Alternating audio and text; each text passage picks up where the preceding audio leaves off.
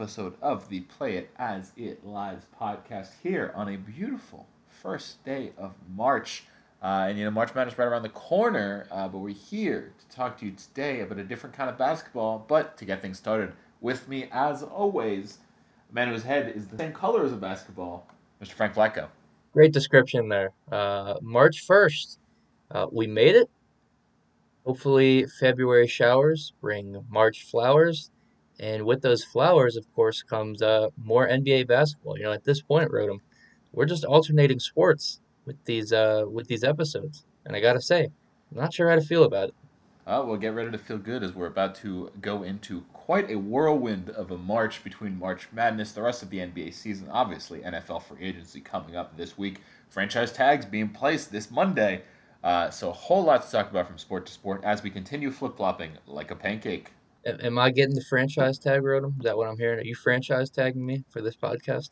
We might transition tag you. Uh, we'll we'll see about a full franchise tag. It'd be a contract extension. We'll work it out. We'll work it out. You know, my people will talk to your people, but it's time for us to talk about your people, Frank. Uh, as we stock our stock rising, Frank. One of the hottest stocks uh, has to be dollar sign WAS, the Washington Wizards. Uh, that's right, a team that was probably one of the most miserable and underperforming to start the season has gotten right into their groove. They're currently 12 and 18 uh, after starting off 4 and 12 to start off the season, but here they are following the back of a great Russell Westbrook uh, and, and, the continuing performances of Bradley Beal, uh, leading the league in scoring kind of a fun team to watch right about now. And Frank, as a Wizards fan, how do you feel about it? Well, I gotta say it's uh, it's conflicting. And again, you know, I, I've said this multiple times. I've seen this story before. The Wizards start off the year terrible. Uh, they they look dead in the water. They they play just bad enough to convince people to start jumping ship, and then lo and behold, right when you thought you were out, they find a way to reel you back in. And maybe this year's team is different than the ones that I've seen in years past. So I could sit here and be negative about the Wizards. I could say that what we're seeing is false hope or fool's gold, and that the best direction for the team ultimately is to still head more towards a rebuild and get some younger players in the building. But instead of that, you know, I'm going to be positive because I do like seeing my favorite team win basketball games. And like you said, they are a fun team to watch. And maybe they were so bad in the beginning portion of the season because they never really had a, full group out there. Russell Westbrook was hurt. They had a two week hiatus because of COVID. But now, you know, they've got all the guys playing. Westbrook looks healthy. Beal is still as good as he's ever been. And uh, some of the younger players are stepping up as well. And six wins in the past seven games, and now they're only a few games out of being in a playoff spot. Uh, so life is good for the Wizards right now, and we'll see uh, if that continues moving forward.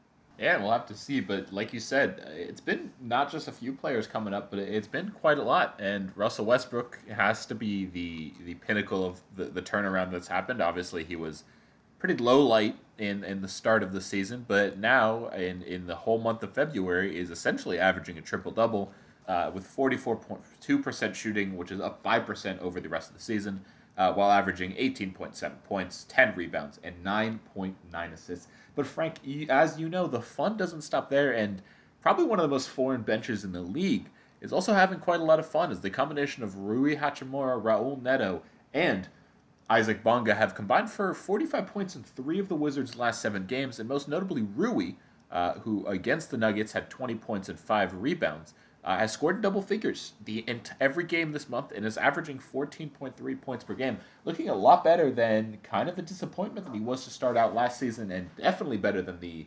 floundering defenseless mess that he was to start the season. So while I would love to be talking about my Israeli homie Deni Avdija here, but Rui is starting to look like a pretty bona fide NBA player.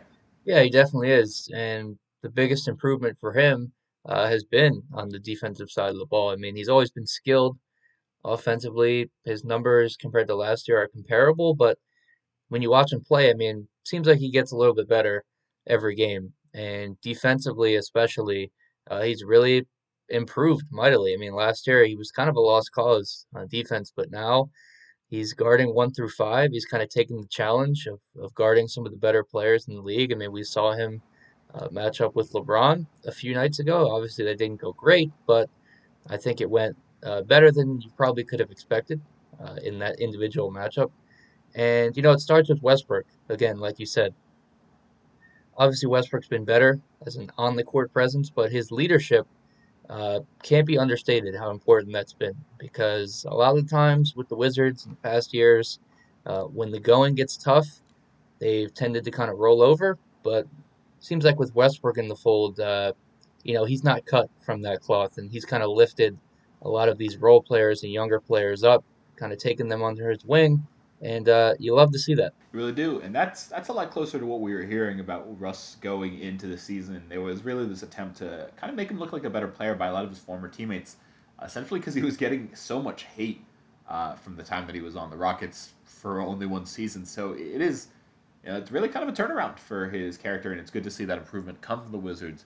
Uh, but Frank, we both started the season with the over on the Washington Wizards win totals at 32.5. Uh, I, I would assume we both kind of hesitantly backed off of that. I, I wasn't feeling very confident when they were the worst team in the NBA uh, at the start of this new year. Are you still sticking with 32.5, or do you think maybe the Wizards should aim a little bit lower? Uh, it's hard to say. I mean, it's still early in the season, relatively early, I guess. Uh, we're just heading towards the All Star break now. So they would need 20 plus wins from here on out uh, it's doable. Um, I would hold on on the win total for now. Uh, in terms of stock, I'm buying the Wizard stock as a potential low seed playoff team or play-in team, which is, you know, frankly, right where we thought they would be uh, before the season. But in terms of being anything better than that, at the moment, uh, it's a wait and see. I think. Yeah, I would have to agree with you there. Uh, they are kind of on a course to go right towards the the play-in games. But if they do end up on the upper end of that, maybe sneak into an eighth seed, then they are likely to be right there in the 30 win range. So I think it's entirely possible to get the over. Uh, their range probably drops a little bit, but hope's still out there, Frank. And, uh, you know, they currently sit at 12th, only a few games back of a playoff spot uh, behind the Hornets. Uh, but that leads us right into the next team we're going to talk about. Well, wouldn't you know, it's the 15 and 17 Hornets. Oh, these Hornets were regarded as probably one of the most confusing teams going into the season, kind of the, the land of misfit toys. Uh, with Terry Rozier, Malik Monk, obviously uh, LaMelo Ball, who we didn't know much about, Gordon Hayward cast away from Boston, uh, Michael Jordan getting a lot of hate towards him as an owner, and here he is proving to everyone that he's got a playoff team in his hands. But Frank, the question is, do we buy this team as a playoff team? Both of us took the under at 25.5, and they're only 10 wins away from breaking that. Yeah, I mean, we thought they were going to be terrible to start the year, and pretty much everyone did. And it's weird to say that the Hornets are a stock rising team per se when they're five and five in their last ten games. And sure, while they're a little bit up and down, I think they need to be mentioned in this list, which is why we're talking about them because this is just a fun team to watch, and it's an easy team to root for. And it starts and ends, frankly, with LaMelo Ball. I mean, enough cannot be said uh, about the impact that this young man has had on this team so early and how captivating and, uh, and riveting it is to watch him play and, you know, lift his teammates up. It's kind of unprecedented. You don't really see it that often with such a young player in his first year, but the combination of LaMelo's performance, guys like Gordon Hayward, uh, PJ Washington, Terry Rozier, it's a weird collection of players, and they probably shouldn't be near 500 given the talent on the roster. But I'm buying this team as a at least a play-in team. I, I mean, they're in the eighth seed right now. When it's all said and done, I don't see them dropping out below uh, nine or ten because I think uh, I think there's some things to be excited about with this team. And going forward, of course, after this season especially, but as it pertains to right now, I think they have enough in the tank to uh, be there in the mix uh, for that playoff spot in the East. Gotta agree with you on the mix. How far they get, I'm not buying it too much. I still think this is a team that is bound to lose one of the play-in games. Uh, and that's because I think they've overachieved by quite a lot here, and that's bound to correct themselves. Uh, sure, Rozier has been playing out of his mind. Malik Monk has turned himself into a 15 a night scorer, uh, shooting almost 50% from three. Gordon Hayward's pretty much nightly 28 and 4 is fun to watch, but it's about as boring as it gets. Uh, and the only fun that comes out of this team is from uh, just about three guys. And it's LaMelo Ball, who you already talked about. Obviously, his, his incredibly impressive stat lines and uh, amazing passes on the nightly are, are fun to watch. But his, his partner in that Airbnb duo, uh, Miles Bridges, has also brought quite a lot of fun to this team. And Malik Monk, Rozier, a great Devonte Graham. Uh, but after them, this team gets well. This team gets really boring. Uh, PJ Washington is, is, all of the fundamentals and none of the fun uh, that comes from the traditional power forward role. Just the dementals. Uh, Cody's only the dementals. Just just the dementals. And if you want to talk about a guy who's purely dementals, uh, look no further than the guy that he's starting behind. Uh, Mr. Cody Zeller, who just like every year has playing just about half of the games because he's eternally hurt. Bismack Biyombo, and, and that's not to say anything away from them. They're all playing phenomenal games, uh, but they're just not playing very efficient because when those guys on their court, uh, this team is exactly just below average. In fact, they're 18th in offensive efficiency, 18th in defensive efficiency, and 20th in net efficiency overall. That being said, though, they are the league's best net rating in clutch minutes, and in fact are 10 and 5 in games decided uh, within five points in the final five minutes. So they've definitely got that clutch gene that a lot of teams get, and it, it's a big question of whether that's LaMelo or whether that's anyone else. But this is just a team that I think is punching above its weight class. Um, it reminds me a lot of the Grizzlies last year, and I think they're kind of bound to lose a play-in game at this point. To who I don't know, but I, I'm still hesitant to say that they're truly a playoff team that can contend for a matchup anywhere.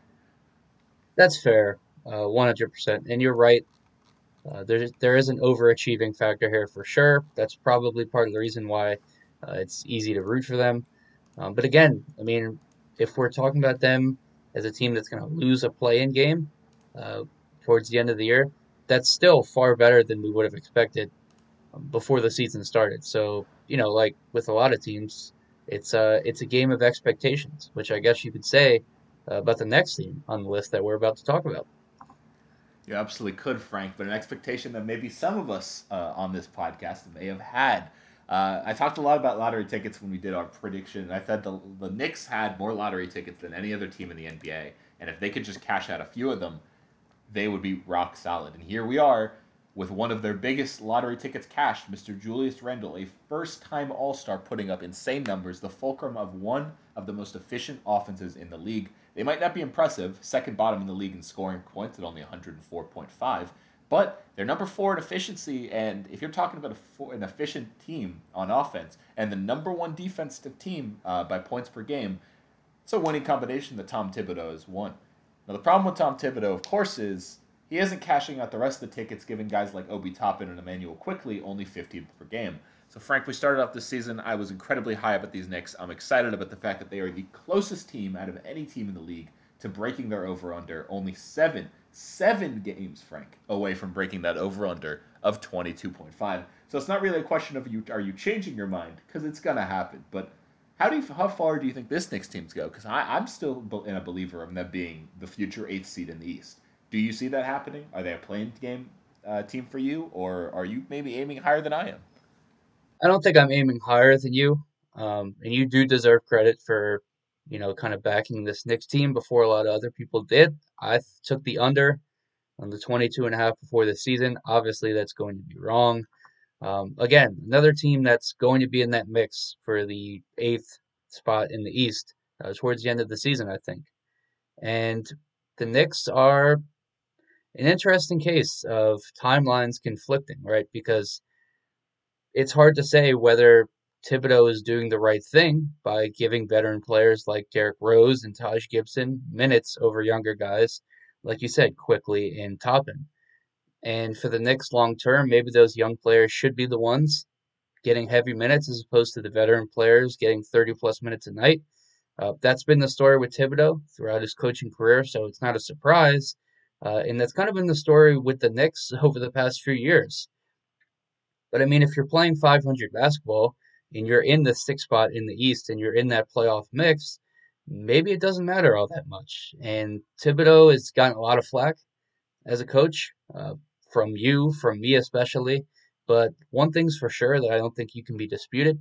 Uh, no matter where he's been as a coach, it seems like players enjoy playing for him. And it seems like his teams always play hard. That's one thing that's a given. And they're always going to compete, especially on the defensive side of the ball.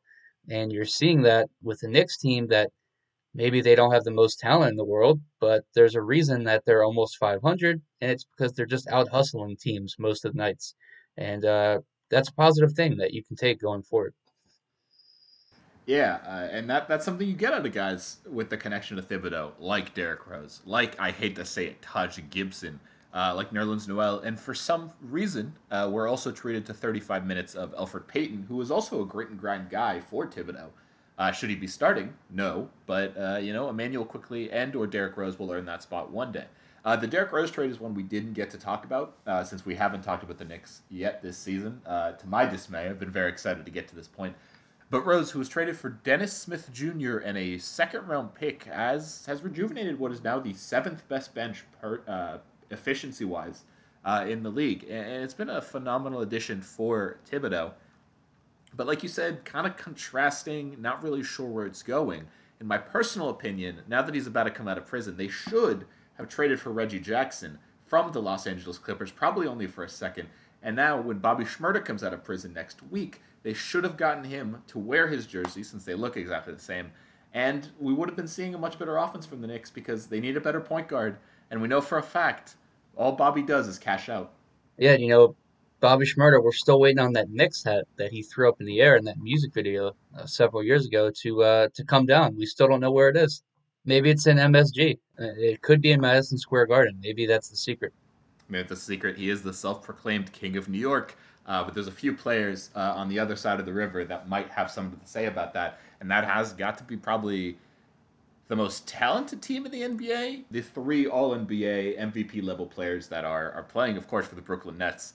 Uh, might have a word to say about Bobby for the, the King of New York role, but for right now, without KD, James Harden and Kyrie Irving are still racking up win after win after win. Uh, currently on an eight game, an eight game win streak. Kind of pales in comparison to that Jazz win streak, uh, but they are definitely putting themselves firmly in position to be one of the top two teams in the East, potentially to fight for that spot in the NBA Finals. Frank, I was high on this team coming in. Uh, their high, high mark of 45.5 is one you took the under on. They are pretty much halfway there at 20 wins. Feelings on that one, feelings on them to win their division, a division that's been kind of slacking uh, at minus 200, and feelings on their championship odds at the moment at plus 340. I mean, you can't really say anything negative about the Nets right now. And, you know, we're we're well on the record on this podcast of not being huge fans of Kyrie Irving uh, not necessarily huge fans of James Harden for the way that those two behaved on and off the court earlier in the season. Um, so while they lost some of my respect, and I don't necessarily love to see them uh, succeeding in this way per se, eight wins in a row, almost all of which have come with Kevin Durant off the court. Uh, it's kind of scary to think that once KD comes back, how much better can this Nets team be than they already are? I mean, they're scoring 120, 130, even 140 on some nights consistently, leading the league in scoring easily. And they're just beating teams. And they're doing it without their best player on the court. And the impact that James Harden has had uh, on this team, it's profound. Even on the defensive side of the ball, where they were one of the worst teams in the league for most of the season, Harden comes aboard, a guy who is not known to be an elite defender by any stretch, and now they're you know performing at an average to above average rate. That's really all this team needs to do on the defensive side of the ball to be one of, if not the best team in the NBA. So sure, it's early, but when you look around the NBA right now, I think the Nets are right there at the top of the list, especially in the Eastern Conference, and their stock is up, and it's hard not to buy it really is hard to miss that. And that defensive aspect is one that I've been incredibly impressed with James Harden. Uh, and it's something that he's taken flack for. But over the month of February, this is a team that is 11th and that's not all too impressive. But compared to the 30th they were in January, this is the 11th best team uh, defensive wise uh, in points per game, and that that has all been done without arguably their best defender out of their big three, KD. Uh, and that that's big props to James Harden. Uh, sadly, big props also to Kyrie Irving. Uh, their other signings, like Iman Shumpert and Andre Roberson, also deserve credit for that, though they were both just cut. Assumingly, they're both about to be signed to 10 day contracts. But this is a team that's only going to get better at the addition of KD. They're supposedly shopping Spencer Dinwiddie to potentially get a more defensive minded guy at the four or the five. PJ Tucker might be coming into town to reunite with James Harden, so uh, he might be added on to the ring chase. But this is just a team you can't say anything bad about because even their worst fact, their their defensive factors, their their non ability to share the ball, they're leading the league in assists. They're they're playing good defense. There's just no way to take this team down uh, a notch at the moment, and it, it's it's kind of scary to see what's going to happen in the playoffs of if they can just take care of teams. Absolutely, and you know, there's not really much else that needs to be said about the Nets, but it is going to be interesting to see when KD does return especially now that it's been announced he's going to be out through the All Star break. Uh, will that disrupt the, the chemistry that Harden and Kyrie have kind of uh, have kind of molded over the past several weeks? Uh, I don't think it will. I don't know how that storyline is going to play out, but if there is anything that can bring the Nets down right now, feels like it's going to come from the inside as opposed to other teams uh, beating them because that doesn't seem like it's going to happen anytime soon. Yeah, and if all seasons that for that to be true, uh, it would be the one where Corona could take out your best player for any certain amount of time. But obviously, we've seen KD; they can survive.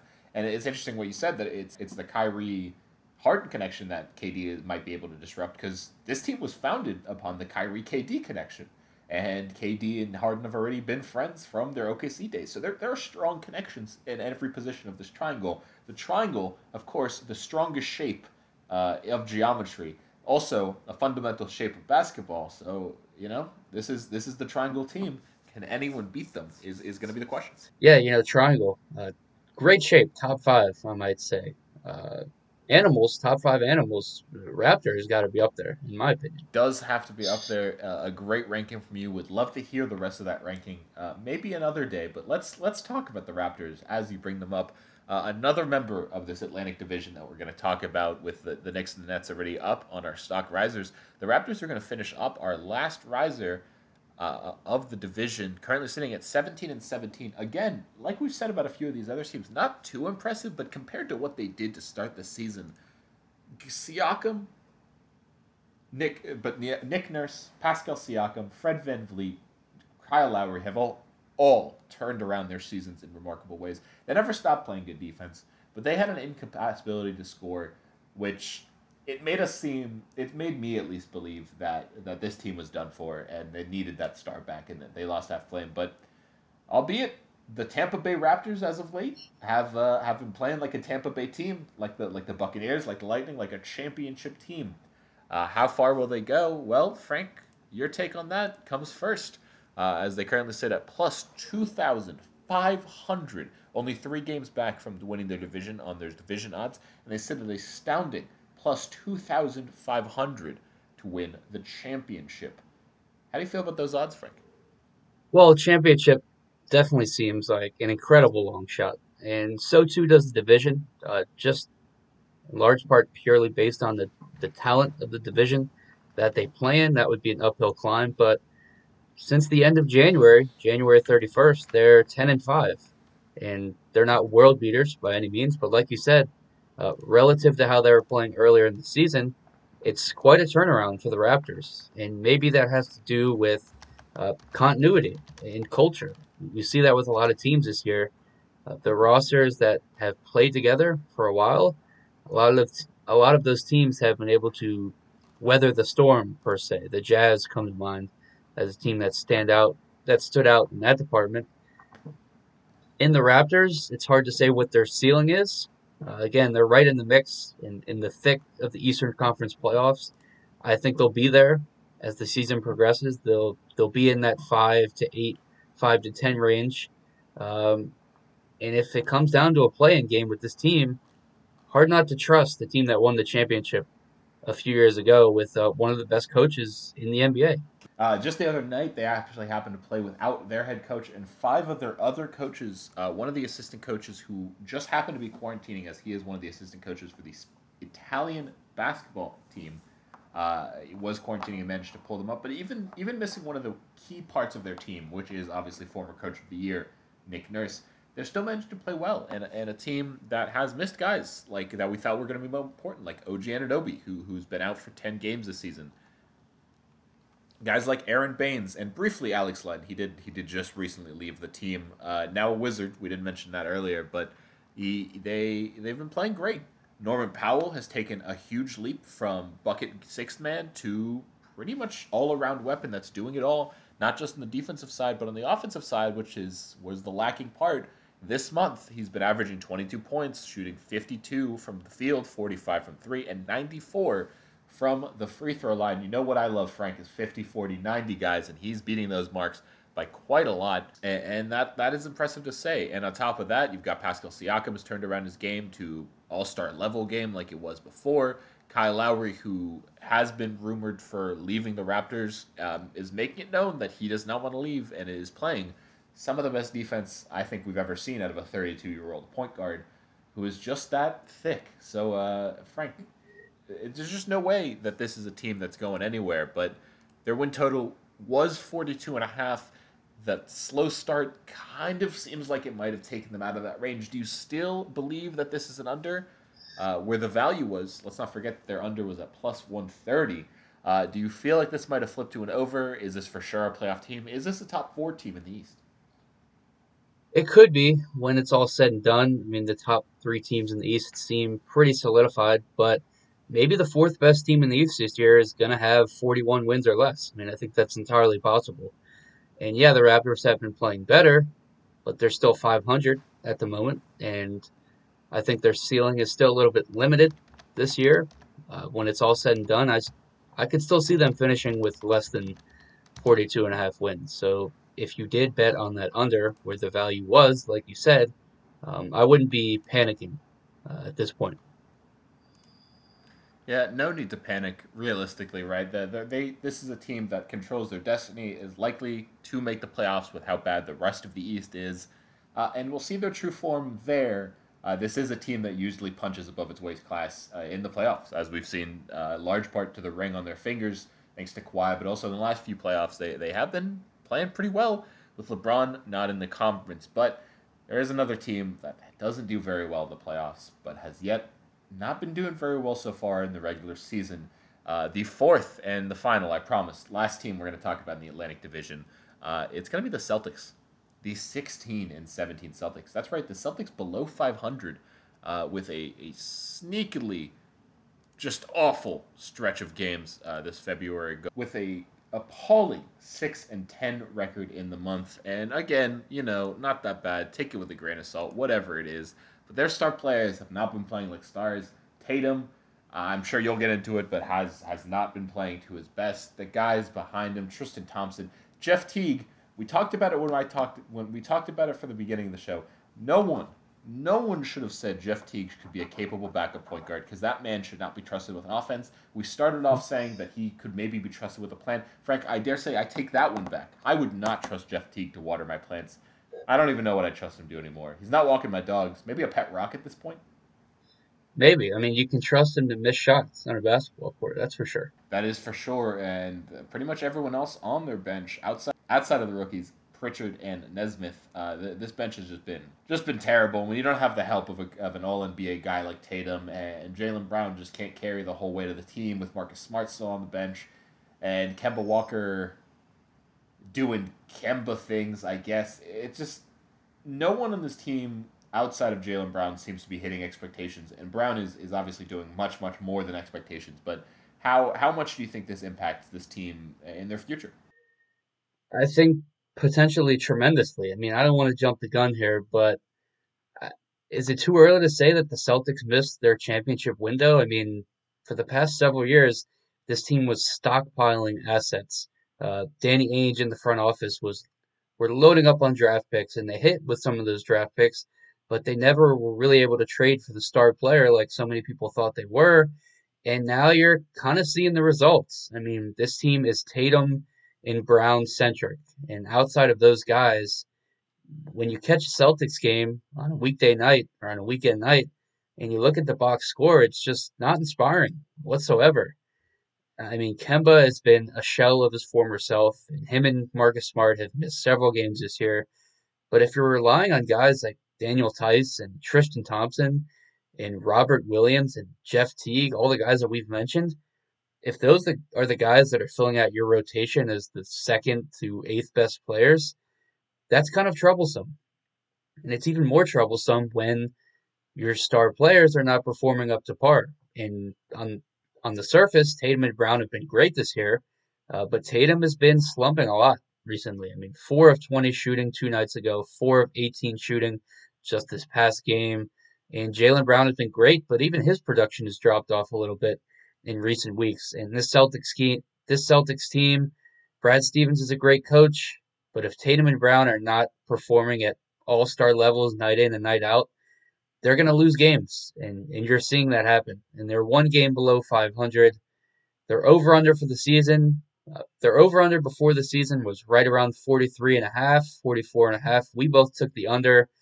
I'm feeling very, very confident in that prediction coming to fruition. Yeah, and and it's kind of seeming like all of those issues that you were bringing up, the fact that they, they didn't get an All Star, it seems like this was the season where they made that push.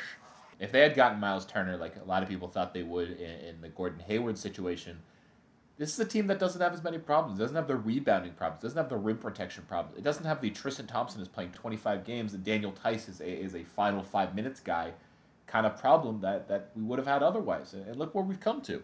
Kemba Walker, disappointing. Jayson Tatum shooting 36% on the month, uh, averaging less than 22 points per game as the, the leading frontman of, the, of a team that's trying to get to the NBA championship. Tristan Thompson's not good. Jeff Teague, not good. It's really these two rookies off the bench and Jaylen Brown that are the only things sticking up for this team. And I think Marcus Smart coming back is going to be a big help, uh, probably getting this defense back into form. But if you're really relying your championship odds on Marcus Smart, you're doing something wrong. And that's not against Brad Stevens. It's 100% on Danny Ainge for not having made the move to get Miles Turner, to be a part of that James Harden trade and get the Jarrett Allen at that. Look how good Jarrett Allen and Miles Turner are playing. Both guys have over two blocks a game. Not a single, not one player on the Celtics currently averages more than block per game. Mm. And that is a big reason why they allow third most points per game, points per game points in the paint per game uh, in the NBA, and it's it's it's a sad sight to watch. A team play such great perimeter defense, and then damn, they lose one step and they've they've been scored on. It's sad. It's not what Brad Stevens. It's not the way Brad Stevens wants to play, and I think it could be fixed. Maybe this deadline is the point in which they turn around the season, but at this point, this current version of the Celtics team is not sniffing forty-five point five. Absolutely not. And maybe Brad Stevens deserves some of the benefit of the doubt uh, because we know how good of a coach he's been and, and what he's been able to pull off uh, with his success over the past several years. So, am I buying the Celtics as a team that's below 500? Not yet.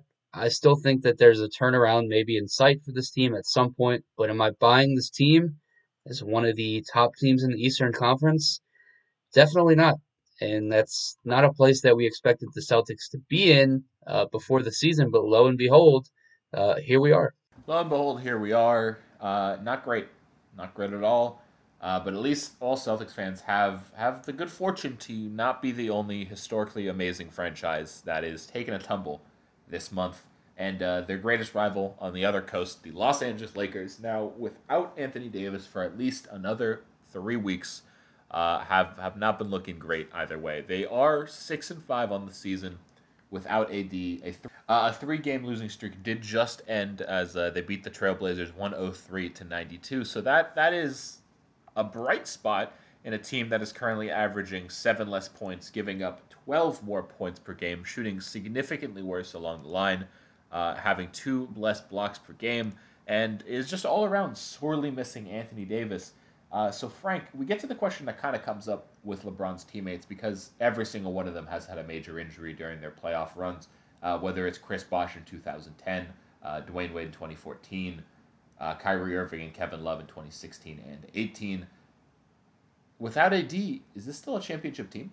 Without AD, I don't think you can say this is a championship team at all. And I mean, if there were if there was any questioning of how important Anthony Davis was to the Lakers' success uh, before this point, you have to throw that question out of the window because we've seen that without him in the lineup, this is just a totally different team. And LeBron is great. He's tremendous. He's the best player in the NBA, sure, but that can only get you so far. And we know LeBron has lifted supporting casts to the promised land in the past. Uh, but this team needs AD to come back uh, quickly and healthy, more importantly, because they're just uh, a sh- almost a shell of themselves without him on the floor. Uh, defensively, they definitely lose an edge without AD. Obviously, the shot blocking presence that AD is one of the best defenders in the league. And then offensively, I mean, you look around after LeBron, when there's no Davis, who provides the offense for this team? And I know that Schroeder, I know that Dennis Schroeder has been out a few games as well. He just returned against the Trailblazers. Oddly enough, they did win that game. But you have LeBron, you have Schroeder. I just don't think the rest of the supporting cast is all that great. And it might be even a little bit worse than it was last season. And of course, last season, uh, my my lack of faith in this Lakers supporting cast was the reason that I didn't think they would win the finals, and they proved me wrong. But I still need to see it manifest again. And I know we're in the regular season, but Kyle Kuzma, KCP, Caruso, uh, Markieff Morris, Mark Gasol, Wesley Matthews. I'm just not entirely confident that these guys can help the Lakers get out of this recent slump uh, if Anthony Davis is not back and is not healthy. Uh, we talked about this last year, Frank. Absolutely, not a single grain of KCP slander on this podcast. Uh, I think you got to look further than that for the reasons. And it, it's it's fun to talk about guys like that uh, with LeBron James, where it's like, oh, this guy's career got so much better playing with LeBron. But at the end of the day, we can't just keep looking at this roster and saying, oh, look how much fun it is to watch Alex Caruso and Talen Horton Tucker being on the floor uh, with three minutes left of a very important game that the Lakers kind of need to win. It's fun. Sure, LeBron LeBron gets credit for winning those end up games because he's the guy that's taking those game winning shots or those game losing free throws in the case of that game versus the Thunder. But he needs AD back on the court. He needs Montrezl Harrell to not have six fouls because he's starting in games. He also needs Dennis Schroeder because he needs another point guard, and I think that's a good point that you bring up. That I think that that might alleviate a little things, but I think the Clippers are leagues beyond the Lakers uh, at the moment without AD. And if we get to a point that, for fun, for fun's sake, let's just take Paul George off the Clippers, I would take the Clippers with Kawhi versus the Lakers with LeBron without AD or Paul George on either team. And, and that's not a slight to LeBron. I, I, I tend to not be a fan of Kawhi or, or the Clippers teams, but what we're seeing right now is a fun team to watch. Uh, definitely a team that Twitter's all about, but all of the all of Caruso's Twitter mentions mean absolutely nothing when it's it's making this the the reigning champions go to overtime with the Thunder, when they go to overtime with the Pistons, when they go on a road trip and they can only pull one win out of it. it it's this is not a championship team. This is a fun team. This is a Twitter team at best, but it's it's definitely not a championship team it's hard to argue with that point. I mean, right now, based on what we're seeing, and maybe this win over the Trailblazers, the night of which we're recording this, will kind of alleviate things and maybe catapult them back on the right track. But uh, we just don't know. And if Anthony Davis comes back, is healthy, and is completely fine, then the Lakers are back on top of the Western Conference. They should be right back in there in the mix for being a championship favorite. But as things currently stand, the stock is down on the Lakers, and it's easy to see why for all the all the reasons that we've mentioned. Yeah, it's a hard it's a hard point to break for the reason, and I think currently their plus two sixty championship odds is one I would currently stay away with uh, until you know about AD. And honestly, the fact that AD, who's consistently hurt all the time when it matters, all the time, uh, is all the time. You just never see AD on the court. I think last year was a great spurt of him playing, and he got lucky that he was playing. He got that nice nice break for him to stay healthy, and maybe this is what that is. You know, maybe, maybe keeping AD off the floor for a month or two, even if he's hurt, probably is good for the long run that he's not getting as much wear and tear. Which is funny to say when his co-star is 37 and playing every single game. Uh, but you know that that's AD's problem with itself. Uh, let's go to a different team in California, and we'll talk about a king, uh, not LeBron James, of course. We'll talk about a Kings with an S at the end. Uh, though they're not looking like Kings at the moment. They did just break their nine game losing streak uh, with a close three point victory over the worst team in the league, uh, the Detroit Pistons, in Detroit. Talking about the Sacramento Kings, Frank, one of your favorite teams. So why don't you kick us off for it? Yeah, one of my favorite teams, I guess. And, you know, it's tough sledding right now for Sacramento. Uh, they were a team whose stock was kind of on the rise a couple of weeks ago. They had just gotten to 500, and they were almost in the mix for a playoff spot in the West. But obviously, that was early in the season, and now we're close to the All Star break, and the wheels have started to come off a little bit. We're looking at a team that's 13 and 20 now, and you know, losing a few games in a row in the Western Conference can be a death sentence. And I guess that begs the question do the Kings have what it takes to get back on track? Because when we talked about them, you know, before the season, we thought the over was the smart play on their win total, which was right around 30 wins. We said that there was upside for them to be a potential play in team in the West. I'm not entirely ready to back off that just yet, um, but things are definitely not looking good uh, on the Sacramento front, and I'm sure uh, you would agree with that. I would, and, this is a team that just you want to root for them. There's so many players here that it, just you got the hope for. Uh, Richaun Holmes in particular, I know he's not the most flashy guy, but the dude averages essentially 15 and 15 in any game where he gets legitimate minutes. In fact, any game he's gotten over 30 minutes per game, he averages over 15 and 15.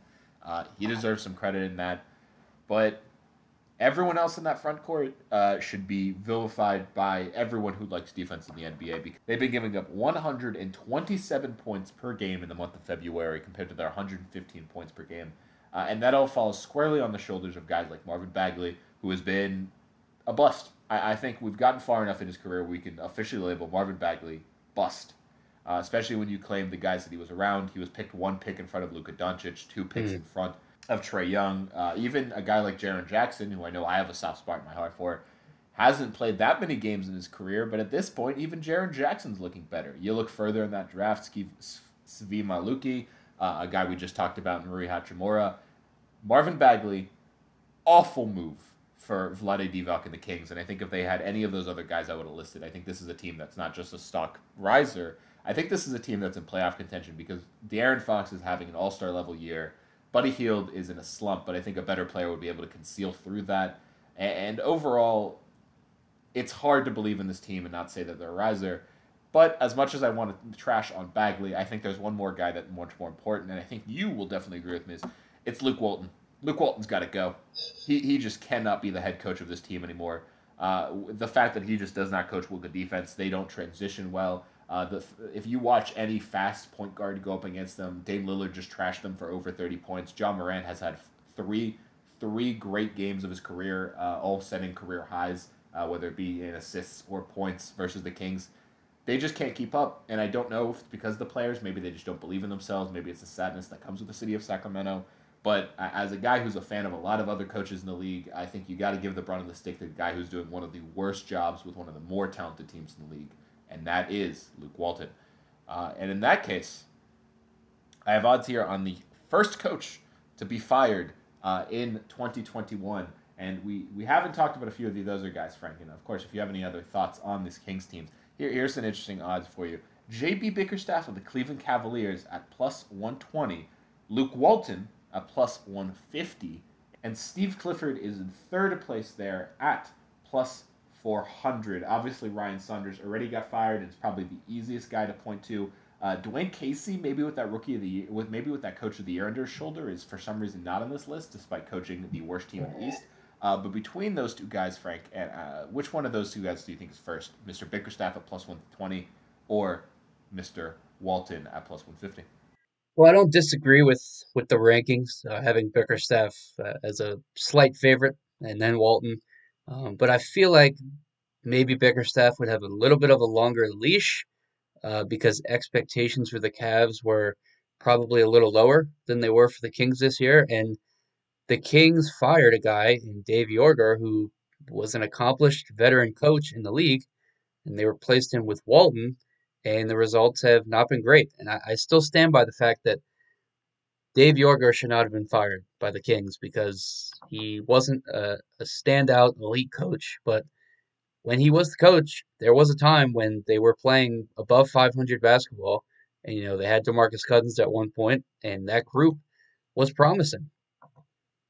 And and then further down the line, it looked like they were going to challenge for a, a playoff spot just a couple years ago, and now they're kind of stuck in the mud. And I agree with you that I don't think Luke Walton uh, is a great coach. I mean, he was pushed out of LA with the Lakers. That was obviously kind of a tumultuous situation, but you're not seeing what you would want to see from a Kings team with a lot of, you know, with young talent on the roster, and you're not seeing the improvement that that this team needs to really take that next step. Uh, so maybe jumping ship on Walton so soon uh, would be another, you know, another poor move in a cycle of of coaches in Sacramento. But there's got to be somebody better that there's got to be somebody better out there that, that can get this group where it needs to go because you have guys like De'Aaron Fox, you have Tyrese Halliburton, you have Richaun Holmes, like you said, and Harrison Barnes, Buddy Hield. I mean, this team has the talent to be, at the very least, a play-in team in the West, and uh, it's just not manifesting right now. Yeah, and it's not like there are guys missing to be hired. We talked about it pretty much all offseason. There's a plethora of incredibly talented young co- uh, coaches in this league that are just waiting to be hired. Emeka Udoka, the, the that was leading the defensive charge for the 76ers for the past few years and is now helping the offensive side of the, the Brooklyn Nets, and a team we just talked about, is just waiting to be hired. In his work with Ben Simmons on the defensive side, and now his work on a cohesive, amazingly impressive offense uh, for the Nets would do wonders for the future careers of Fox and Hield, and maybe even save Marvin Bagley. But there, there's even guys further than that. Mike D'Antoni is currently an assistant coach. Nate McMillan, uh, as much as I dislike him, is a better is a step up from uh, Walton. Uh, you've got guys like, you know, I hate to say it because he's balling out so well, but Juwan Howard has made it known that he wants to be an NBA head coach. Uh, Wes Unseld Jr., David Adelman, Jordan Fernandez. There's just so many guys to be hired. I don't understand why Luke Walton still has a job. Hey, you've got girls too, uh, you know, Becky Hammon and Becky Hammon, uh, former NBA players like Tim Duncan that are willing to get into that ring. Uh, Rajon Rondo is still an NBA player, but he has hinted that he's going to go into the coaching ring as soon as his career ends.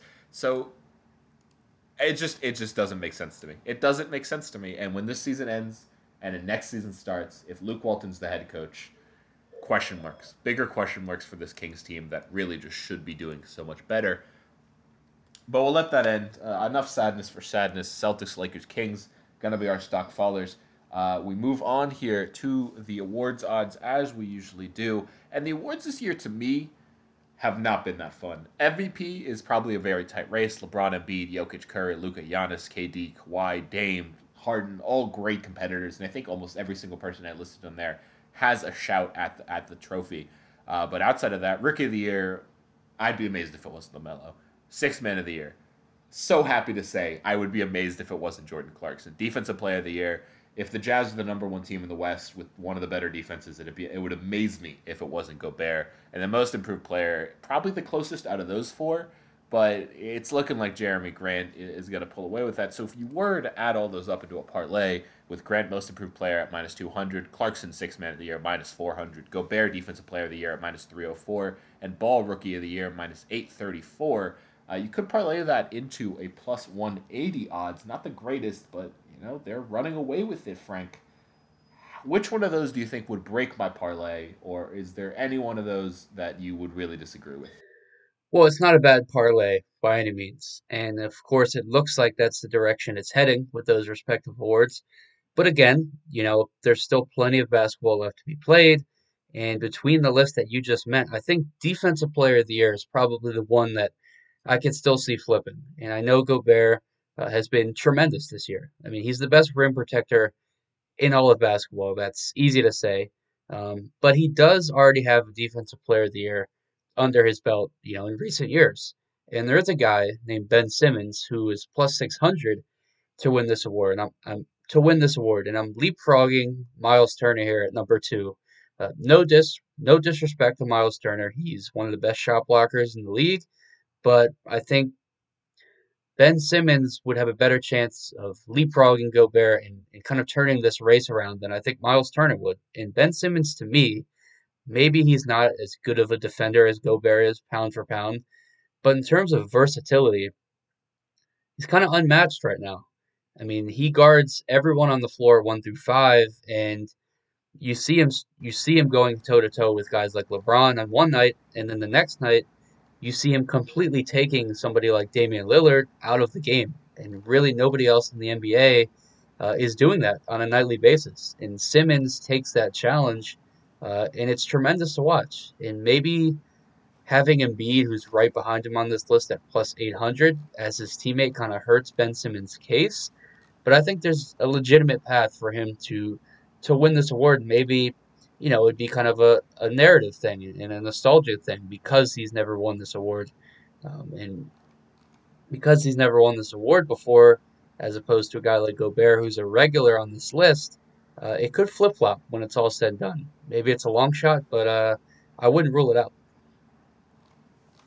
I mean, I would I wouldn't rule it out in any shape or form. I think the biggest attractor is the one you mentioned. Obviously, Embiid, one of the better shot blockers and one of the better central defenders in the NBA is probably going to tug away at his odds there. But Ben Simmons leading the league in not just deflections but also loose ball recovered. He grinds when he's on that defensive when he's on the floor. You know he's there to play defense, and his dropping numbers, his assists, rebounds, and steals and points might might not look like he's having a great season. But I don't think I've ever seen a player really, like you said, just strap people, just take people out of games uh, as much as he does uh, with his size, with his length, with the quickness that he moves uh, with the purposefulness that he moves. Like, like I said, you know, leading the league in deflections and, and balls recovered comes with the knowing of where balls are going to go, really reading offenses. It's like playing. It's like he's playing DB, and he he's Ed Reed out there, uh, which is impressive. And I think he deserves more credit, like you said, than Embiid does, because Embiid, at the end of the day, is there to more play offense, whereas Simmons is there to take people away. I'm still going to stick with Gobert. Uh, I think just because it's gonna, I think it's gonna come with the fact that a people know he's Gobert. Uh, the Jazz actually just officially trademarked uh, the Gobert scare uh, for their shop. But, you know, Ben Simmons did the other night after a great win for the 76ers over the Lakers uh, come out and said that he feels like he's the best defensive player of the league. So we'll have to see where that goes. But outside of that one, you know, any any other hunches for where this awards race could go? Well, we've talked uh, about MVP already, you know, on this podcast before, and you know, all the guys you mentioned, like you said, uh, it's not wide open per se because LeBron and Embiid are, in my opinion, kind of a two horse race as things currently stand. But the field, uh, there are some interesting names. And one name that stands out to me that I think is far too far down this list is Damian Lillard, plus 2,500. I don't know why he's below, I don't know why his odds are lower than guys like Kawhi, KD, Giannis, and Luka, and maybe even Curry. To me, outside of LeBron and Embiid and Jokic, I think Dame should be right up there in the top five for the MVP vote. And yes, the Trailblazers are in a little bit of a skid. They've lost three games in a row, but they're five games above 500. And Lillard is putting up tremendous numbers. He's by far the best clutch player in the NBA. And he's doing all of this without the services of his running mate in CJ McCollum, without the Trailblazers' third best player and Jusuf Nurkic. And I'm not saying Dame is disrespected, but if you look at these MVP odds, I don't know why he's not higher. I think him and Curry are 1A, 1B for that fourth spot uh, behind LeBron, Embiid, and Jokic. And uh, I think it's just, and to me, again, it doesn't really make sense why Dame is so low on this list. But I'm curious if uh, if you disagree or agree uh, with that sentiment. Well, I think there's a category outside of your two horse race of players who do it by themselves. And and a big reason why I don't think LeBron James at the end of the day is going to win this MVP award is because of the reason that the Lakers are in the stock down category. Is LeBron really the most valuable player if his team is 6 and 5 without AD? At the end of the day, it's kind of seeming like AD is the more valuable Laker and so he can't really be the most valuable team in the league. And that argument can go the same for Embiid, who without Simmons maybe isn't the same monster player that he is.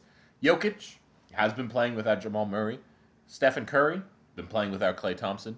Luka Doncic I don't know if Kristaps Porzingis is still an NBA player, but I haven't seen him do anything on an NBA court in a while. He's just a unicorn. Yeah, that's all he is. He's just a unicorn prancing around because you know what he's sure as hell not doing, playing defense. Uh, but then you've got KD, who's obviously got some other guys, and Dame. Dame is the outlier, I think, to all of those guys, um, aside from maybe Curry. And I think I think the argument really for me is, is, is Curry between. I think the argument for me is it's between Curry and Dame on who should be fourth on that list behind LeBron and beating Jokic. Not that I think LeBron should be that high, but I just I would take Curry personally because I think Curry has been carrying a lower squad. But the fact is, Dame hasn't had McCollum for for most of the season, and, and Nurkic losing him constantly. Uh, they had most of their roster gone for multiple games this season, so much so that their starting point guard ended up being a D League player. Um, sat at the D League, but Dame at plus 2,500, I, I, would agree with you. I think he should be fifth, uh, at worst sixth. I think he should be sixth, at best fifth, uh, really depending on that Curry, uh, but really depending on who you value more, Curry or Dame. But absolutely agree. Uh, like LeBron said, uh, Dame Dollar, probably the second most disrespected player in the NBA. Wouldn't agree on that first one, but definitely got the second one right. Yeah, and it is interesting how this MVP list is kind of completely flipped from where we thought it would be at the beginning of the season because the guys like LeBron, Embiid, and Jokic were further down the list, whereas Luka, Giannis, and KD were kind of the top three.